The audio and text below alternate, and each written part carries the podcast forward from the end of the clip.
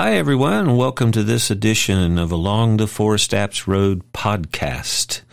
And uh, thanks for dropping by.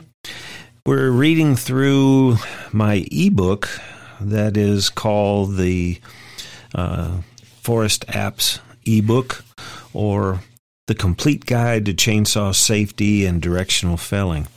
I wrote this book uh, back in about 2002, and Mike Boland, uh, good friend and was the forester for Illinois, helped put everything together for me in correct English and kind of helped with the wording and things. Laura helped with a lot of the the video and pictures for the book, but uh, it's been around for quite a while. It's been printed, but also um, it's available from Barnes and Noble as an ebook series, and uh, then also off our website. And uh, we're now up to page 31, chapter 3, and that has to do with choosing the right saw for the job. It is important to select the right saw for the task at hand. Selecting the right saw for the job can help reduce hazards that lead to serious injuries. Safety features, weight to power ratio, anti vibration systems, and other ergonomic features, bar length, and type of chain are all features you should take into account when selecting a saw. Let's look at each one of these features in more detail. Safety features. Get off to a good start by selecting a chainsaw that boasts top notch safety features. The saw you should you should select includes features designed to reduce kickback. We'll talk about that more in Chapter 4, such as a reduced kickback and low vibration chain, a Chapter 7, an inertia activated chain brake, chain stop or catcher, throttle interlock, a hand guard on the handle, and an easy access on off switch. The chain brake. The saw you select should have a chain brake. This important safety feature is designed to stop the chain if kickback occurs, or it can act as a parking brake while this chainsaw is idling. The chain brake's handguard also helps protect the left hand from coming into contact with the moving saw chain should kickback occur. Pushing the handguard forward activates the chain brake. This movement activates a spring-loaded mechanism that tightens the brake band on the inside of the clutch cover around the clutch drum. If the brake is functioning properly, the saw chain will not move around the bar. To release the brake, pull the handguard backward toward the saw's front handle. An inertia activated chain brake adds an additional margin of safety for the operator in the event of a kickback. The way the chain brake is triggered, either manually or automatically, depends on the force of the kickback, the position of the chainsaw in relation to the object being cut, and the operator's position. An inertia activated chain brake will be activated by the backward and upward movement of the saw during kickback. Otherwise, the chain brake must be activated manually by your left hand and wrist contacting the handguard as the saw rotates toward the operator. There are certain situations where kickback could result without achieving or activating the chain brake. For this reason, you should stay properly positioned, mentally alert at all times while operating your saw, and always maintain a firm grip with your thumbs encircling both handles of the saw to ensure maximum control. Your saw should have a chain stop or catcher on the bottom side of the saw, just below where the bar connects to the saw body. Chain stops are made from soft aluminum or hard plastic. If the chain comes off the bar during use, it will contact the chain stop, shortening the chain's length and stopping its rotation. This helps prevent the chain from coming into contact with your hand or body. Throttle interlock. The throttle interlock is designed to prevent accidental operation of the throttle control. The interlock feature means you must be in the driver's seat with your hand grasping the throttle handle before the saw will accelerate. The interlock is activated when you grasp the handle. This allows the throttle trigger to be depressed, thus accelerating the saw. When you release the handle, the throttle trigger and the interlock both move back to their original positions. This causes the throttle control to automatically lock at the idle position. An operating throttle interlock will virtually prevent the saw from accelerating if it is accidentally dropped or placed where the handle throttle could come in contact with brush or a stick. I have had chainsaw operators participate in my training programs who have permanently deactivated the throttle interlock by taping it down to the throttle handle, the saw handle with tape. Some have experienced serious injury due to this because brush or a stick contacted the throttle trigger and accelerated the saw when they set it down on the ground, and kickback occurred as the turning chain contacted nearby brush. Never tape down or deactivate the throttle interlock. Handguards. Many manufacturers have incorporated this safety feature into their new saw designs. The bottom surface of the saw's rear handle is expanded to help increase protection to the right hand should the chain jump off the bar. The handguard features also helps stop branches and twigs from interfering with your grip on the rear handle. The stop switch. The stop switch should be in a convenient position on the saw so it can easily be activated with your right hand. You should not have to take your hand off the saw to activate the stop switch. Weight to power ratio.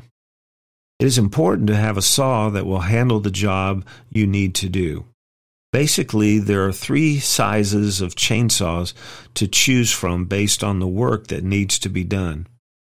Lightweight saws have 8 to 12 inch bars and are best for light work, cutting small branches and felling very small trees, 6 to 10 inch diameters at the cut. Middleweight saws are equipped with a 14 to 20 inch bar and are excellent for frequent log cutting and felling of small to medium sized trees, 10 to 18 inches. Heavyweight chainsaws generally have a bar more than 20 inches long and normally are used by professional loggers or in tree care, not homeowners or occasional saw users. Tree care professionals frequently use smaller lightweight saws for work in the tree by climbers and bucket truck operators. Many operators equate power solely with weight and engine size, while these are sometimes good measures of cutting ability, operators looking to ensure optimum performance from their saws also should pay special attention to engine speed as measured in revolutions per minute, RPM. Two classifications of RPM are used to measure chainsaw engine speed recommended no load RPM and RPM at maximum torque. Each has a direct correlation to chain speed and how hard your saw will work for you. The recommended no load RPM is the maximum speed you should run the saw at full throttle without cutting wood. In general, saws with recommended no load RPM higher than 14,000 will allow faster and cleaner cuts of small branches. RPM at maximum torque is the speed the saw should run when cutting wood in order to achieve the most horsepower. Paying attention to these RPM levels will help you choose the right chainsaw for each job and will help you keep your saw running at peak performance. A high RPM lightweight chainsaw can offer a number of benefits. High RPM allows for fast cutting, and if the saw has been at rest, fast acceleration back up to the maximum torque range. You will find a lightweight, high speed saw excellent for tree trimming, limbing, and cutting small diameter branches. Larger, more powerful saws with lower RPM like 12,500 to 13,500 RPM maximum no load engine speed, are normally the ones used by professional loggers and frequently purchased by homeowners and landowners. These include middleweight and heavyweight saws. If you use a saw with a long bar, 24 inch plus, or are cutting large logs, high speed may be important as you begin, but torque is more important once you get into the cut. Heavyweight may, long, may no longer be a proper term for today's saws used by most logging and tree care professionals. These professional units are very lightweight considering the horsepower and RPMs they produce. Loggers now commonly use smaller saws than a few years ago. This is because of the increased technology saw manufacturers have placed in these units. It's not uncommon to find a 4.3 cubic inch, about 71 cc saw now weighing in at only 14 to 16 pounds. Anti vibration. Continuous excessive vibration can lead to rapid operator fatigue and possibly nerve and circulatory damage in the hands, fingers, and wrists. Some saws have incorporated anti-vibration features that help dampen vibration and make operation easier. A vibration dampening system reduces vibrations transmitted from the engine and chain to the handles of the chainsaw. The body of the saw, including the bar and chain, is insulated from the handles by vibration dampening buffers or springs. The front handles of some saws are designed to improve the balance and positioning of the saw during use. An angled front handle helps reduce fatigue and improves productivity by maintaining power head weight, power head height, and a level bar and chain when rotating the saw 90 degrees. An angled front handle also permits the operator to keep the left wrist straight during operation. This helps reduce fatigue. Other ergonomic features. Controls and switch positions should be located within easy reach of the saw's rear handle. The choke lever, fast idle, and the on-off switch are usually continu- are used continually throughout the day, so proper placement of these controls are necessary to ensure smooth operation. A decompression valve is a nice feature that greatly reduces the required pulling force of the starter cord. This device can reduce fatigue and the likelihood of strained back muscles. Some saws also feature heated handles for winter use. In cold weather, this improves circulation in the hands and reduces fatigue. Guide bars. Bars come in three basic types laminated sprocket nose, sprocket nose with replacement tip, and solid nose. There are several manufacturers of guide bars, and each manufacturer produces several different types and lengths.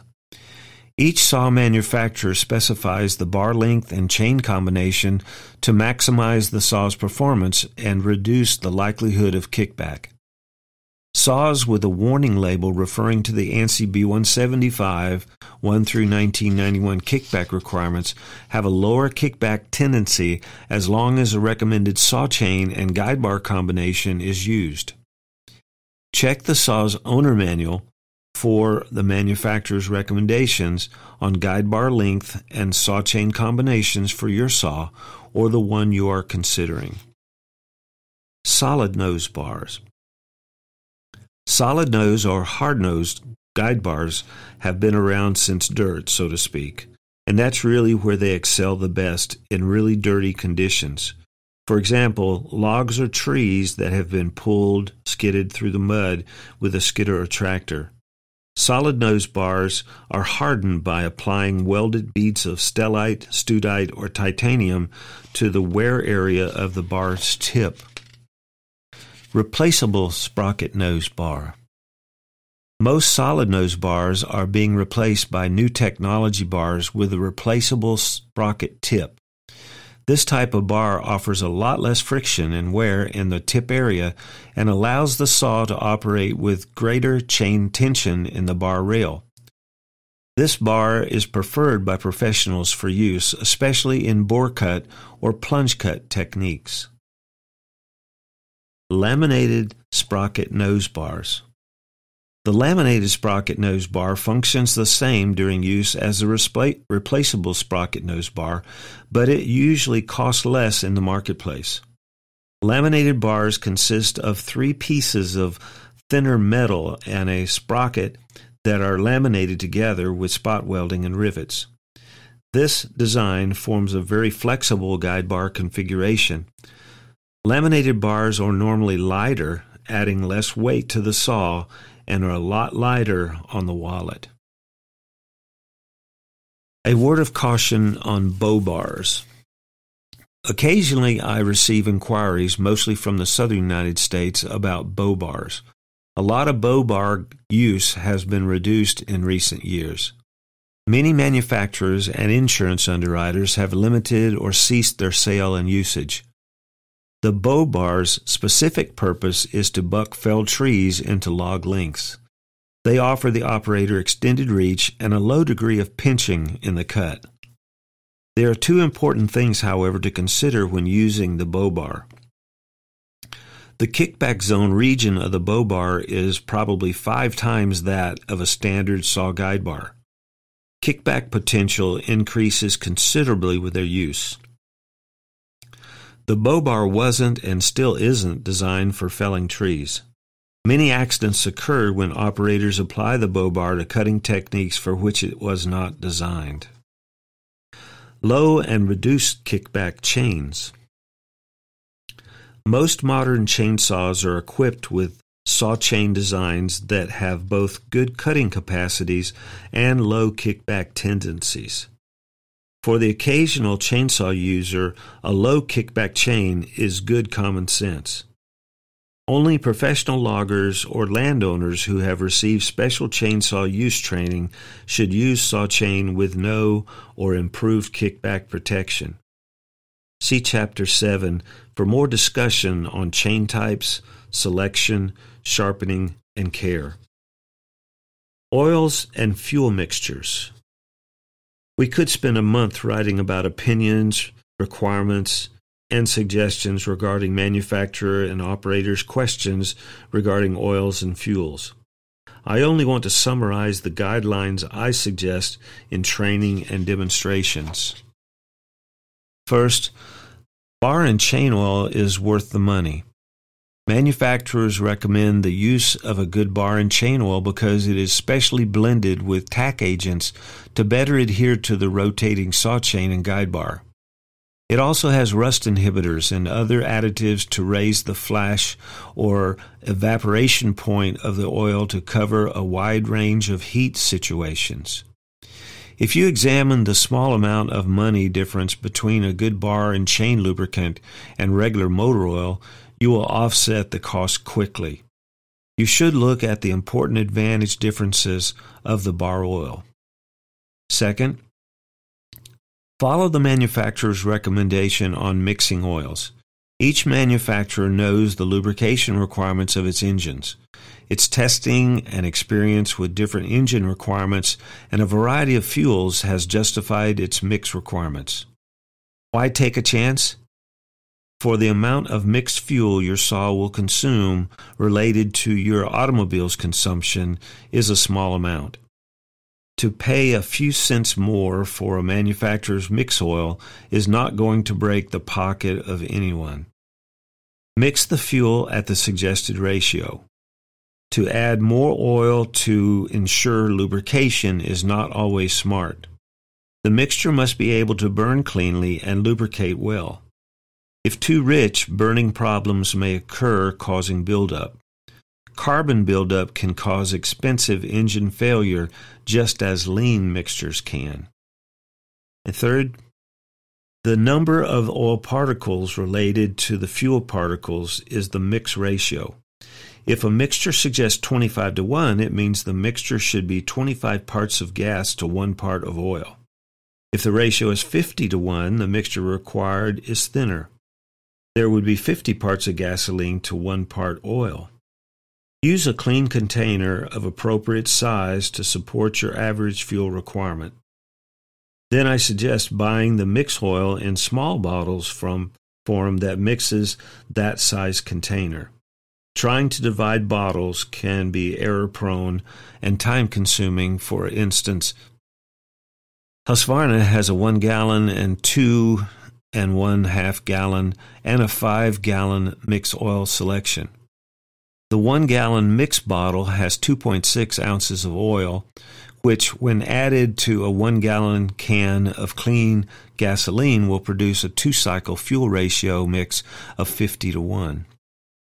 And fourth, mix only as much fuel as needed for your work.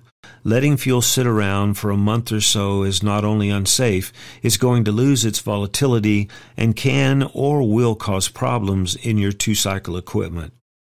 Fuel stabilizers can help and have been added to some fuel mix oil to retain its stability in gasoline longer, but it's still a good idea to keep mixed fuel as short a time as possible. Make sure you dispose of old, unused fuel properly. Well, folks, I want to thank you for listening in today for chapter three. We're going to be reading through the rest of the book as time goes on. I'll be adding the other chapters.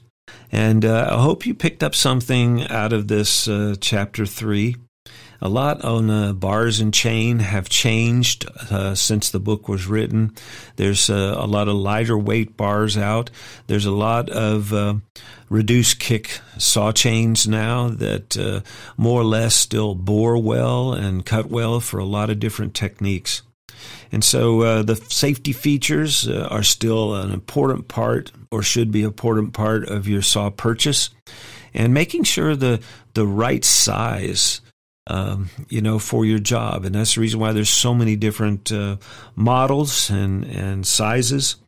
It's important to pick the right one, uh, not to uh, over exercise you, I'd have to say, or fatigue you, and to be able to um, to handle the job uh, size wise. So this is Tim Ard, and we're wishing you uh, good sawing, and we hope to see you along the Forest Apps Road.